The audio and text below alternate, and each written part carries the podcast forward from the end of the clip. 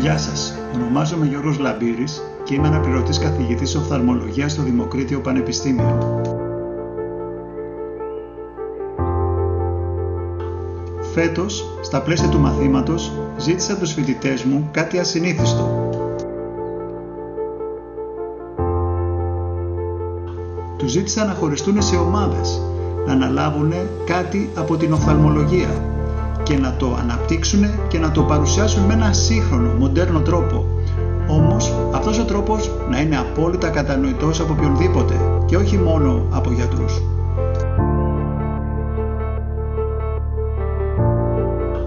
Κυρίες και κύριοι, σας παρουσιάζω λοιπόν τα podcast των πεμπτοετών φοιτητών της οφθαλμολογίας στο Δημοκρίτιο Πανεπιστήμιο Θράκης.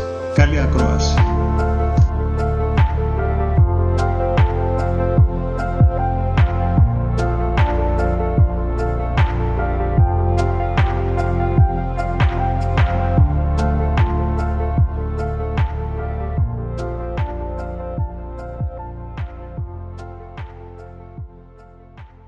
Αγαπητοί ακροατές, χαίρετε. Ονομάζομαι Βελιγράτης Αναστάσης και για άλλη μια φορά θα σας κρατήσουμε συντροφιά με ένα podcast. Σήμερα έχουμε την τιμή να φιλοξενήσουμε δύο πεμπτοετής φοιτητές της Ιατρικής Σχολής του Δημοκρατίου Πανεπιστημίου Θράκης, τον Θεοφάνη Φάνη Δημαρά. Χαίρετε και ευχαριστώ πάρα πολύ για την πρόσκληση. Και την Παναγιώτα Πέννη Σιόζιου. Χαίρετε και από μένα. Ευχαριστούμε πάρα πολύ για την πρόσκληση. Τα παιδιά θα μας μιλήσουν για την πρεσβειοποία. Πριν ξεκινήσουμε, θέλω να σας ευχαριστήσω που ήρθατε στο στούντιό μας, να σας ευχηθώ καλή επιτυχία στι σπουδές σας και καλή σταδιοδρομία. Φάνη. Πριν 2-3 χρόνια, ο πατέρας μου μου είχε αναφέρει ότι έχει πρεσβειοποία. Να σου πω την αλήθεια, μπερδεύομαι. Μοιοπία, πρεσβειοποία, δεν έχω καταλάβει ακριβώς τη διαφορά. Τι θα πει πρεσβειοποία; Είναι λογικό να μπερδεύεστε, έτσι κι αλλιώς και τα δύο τελειώνουν σε οποία επειδή αναφέρονται στην οπτική ικανότητα του ματιού. Ουσιαστικά στη μοιοπία δεν μπορείς να δεις μακριά καλά, ενώ στην πρεσβειοπία βλέπεις ε, χειρότερα κοντά. Για να είμαστε πιο συγκεκριμένοι, η πρεσβειοπία, καθώς περνάει η ηλικία και μεγαλώνεις και γίνεσαι γυρεότερος, οδηγεί στην έλλειψη της ικανότητάς σου να βλέπεις κοντινά αντικείμενα και κυρίως αναγνωρίζεται από τον ασθενή ως έλλειψη ικανότητας στο να διαβάζει βιβλία. Μάλιστα.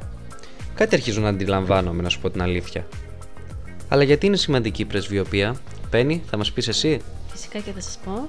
Ε, είναι πολύ σημαντική η πρεσβειοποία, γιατί η, η πρεσβειοποία, αν και δεν αποτελεί άμεσα κίνδυνο για τη ζωή του ασθενή, δυσχεραίνει όμως την καθημερινότητα σχεδόν 1,8 δισεκατομμυρίων συνανθρώπων μας.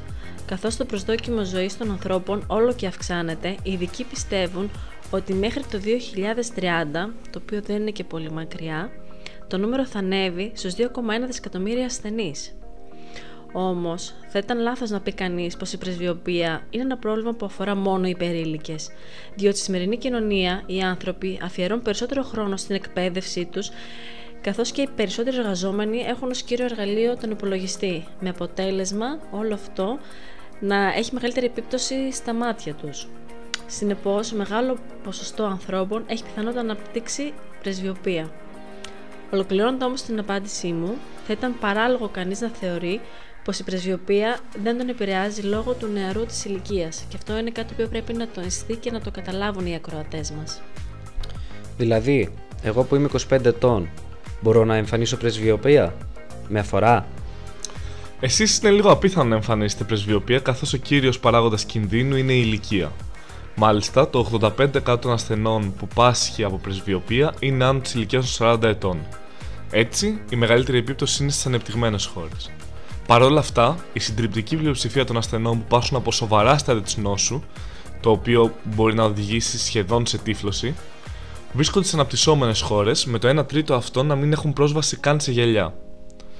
Επίσης, ένας παράγοντας κινδύνου ακόμα για την ανάπτυξη πρεσβειοποίας είναι το να ζει σε μια χώρα κοντά στον Ισημερινό, όπου η ηλιακή ακτινοβολία έχει βρεθεί να μπορεί να επηρεάσει την ικανότητα του ματιού να προσαρμοστεί σε κοντινές αποστάσεις.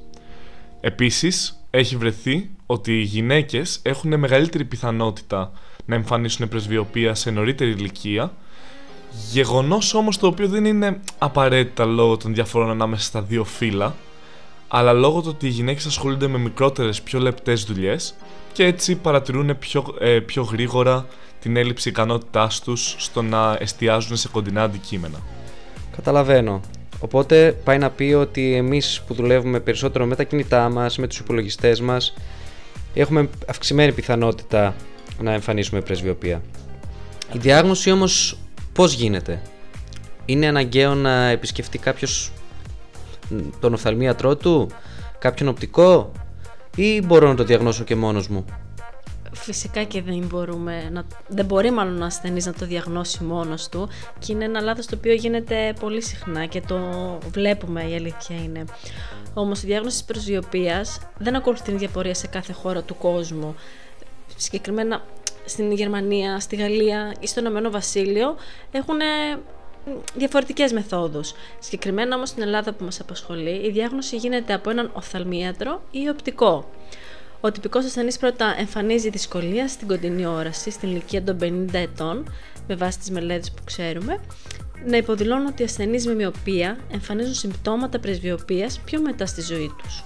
Στη συνέχεια, ο γιατρός θα δώσει στον ασθενή να διαβάσει μία κάρτα με φράσεις και αριθμούς από μία φυσιολογική, κοντινή, ε, φυσιολογική απόσταση αναγνώρισης.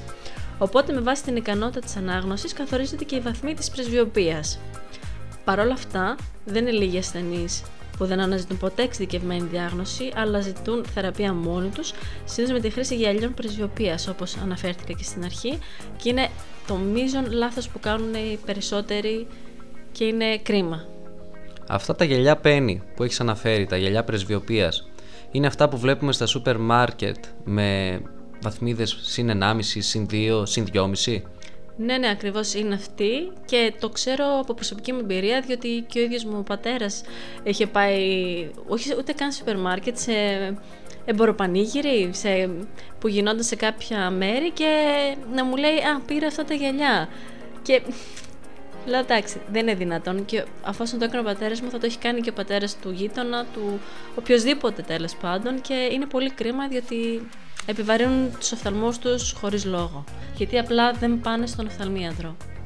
Από τη στιγμή που έχω διαγνωστεί λοιπόν, πώς θα μπορέσω να την αντιμετωπίσω την πρεσβειοπία, Υπάρχει κάποια θεραπεία, έχει παρενέργειες; Φάνη, θα μας πεις εσύ; Εννοείται θα σας πω. Ε, ουσιαστικά επειδή η πρεσβειοπία έχει τόσο μεγάλο επιπολασμό, δηλαδή επηρεάζει τόσα εκατομμύρια κόσμο, έχουν βρεθεί και πάρα πολλές μέθοδοι για να αντιμετωπιστεί αυτή η πάθηση του ματιού. Η πιο συχνή μέθοδος, την οποία έχουμε ακούσει όλοι και προανέφερε και συνάδελφός μου, είναι η χρήση των γυαλιών. Ουσιαστικά αυτό που πετυχαίνουν τα γυαλιά είναι να αλλάζουν την ικανότητα του ματιού να βλέπει το φως και το πώς το αντιλαμβάνεται, με σκοπό εν τέλει να κάνουν τον ασθενή να μπορεί να δει κοντά αλλά θυσιάζοντας τη μακρινή του όραση. Δηλαδή, αν εγώ σου δώσω γυαλιά, ενώ θα μπορείς να διαβάζεις κοντά με τα γυαλιά πρεσβειοπία, άμα έχεις πρεσβειοπία, δεν θα μπορείς να βλέπεις μακριά.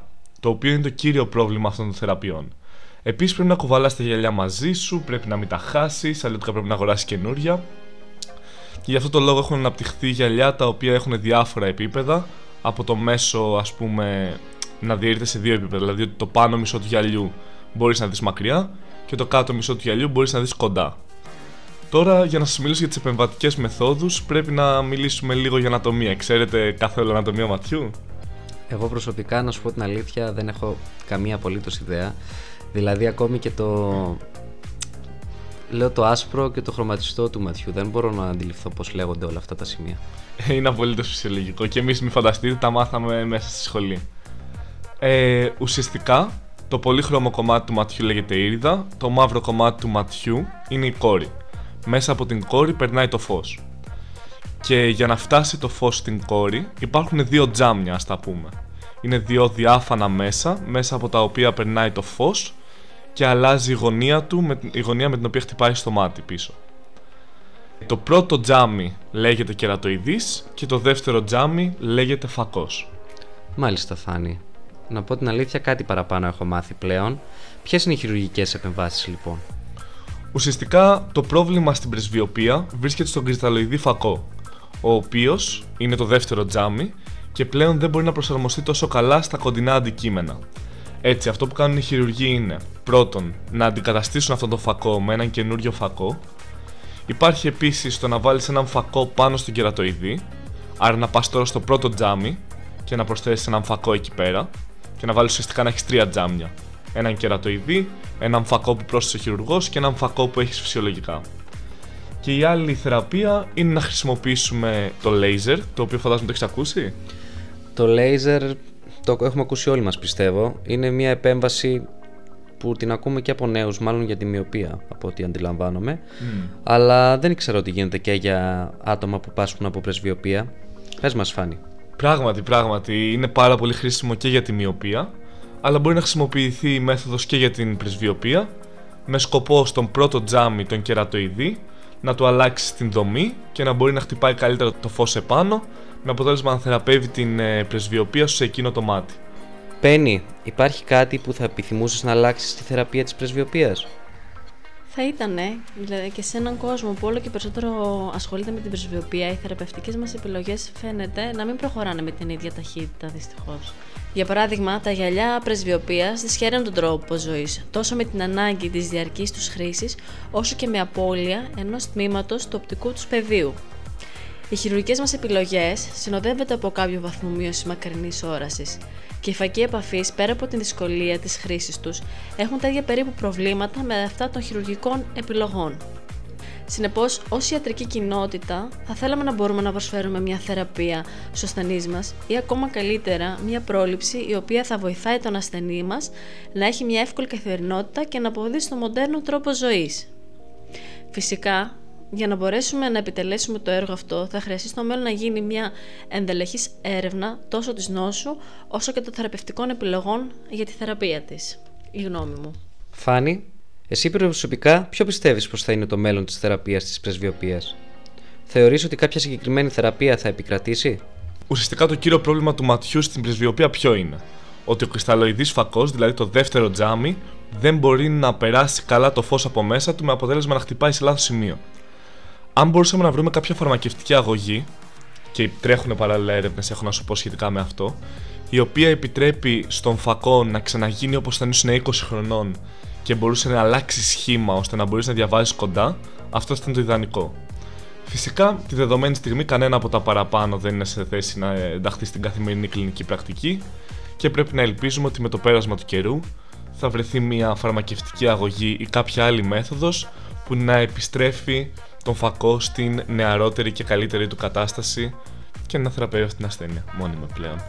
Κλείνοντας, παιδιά, υπάρχει κάποιο μήνυμα που θα θέλετε να αφήσετε στους ακροατές μας, στους αγαπημένους μας ακροατές, να τονίσω εδώ; Φυσικά και θα θέλαμε και ευχαριστούμε για την ερώτηση τη συγκεκριμένη, διότι είναι πολύ σημαντικό να αφήσουμε ένα μήνυμα το οποίο θα μείνει στους ακροατές μας και θα πρέπει να καταλάβουν, να εμπεδώσουν οι ακροατές ότι η πρεσβειοπία είναι εδώ στη χώρα μας, στην πόλη μας και στην οικογένειά μας.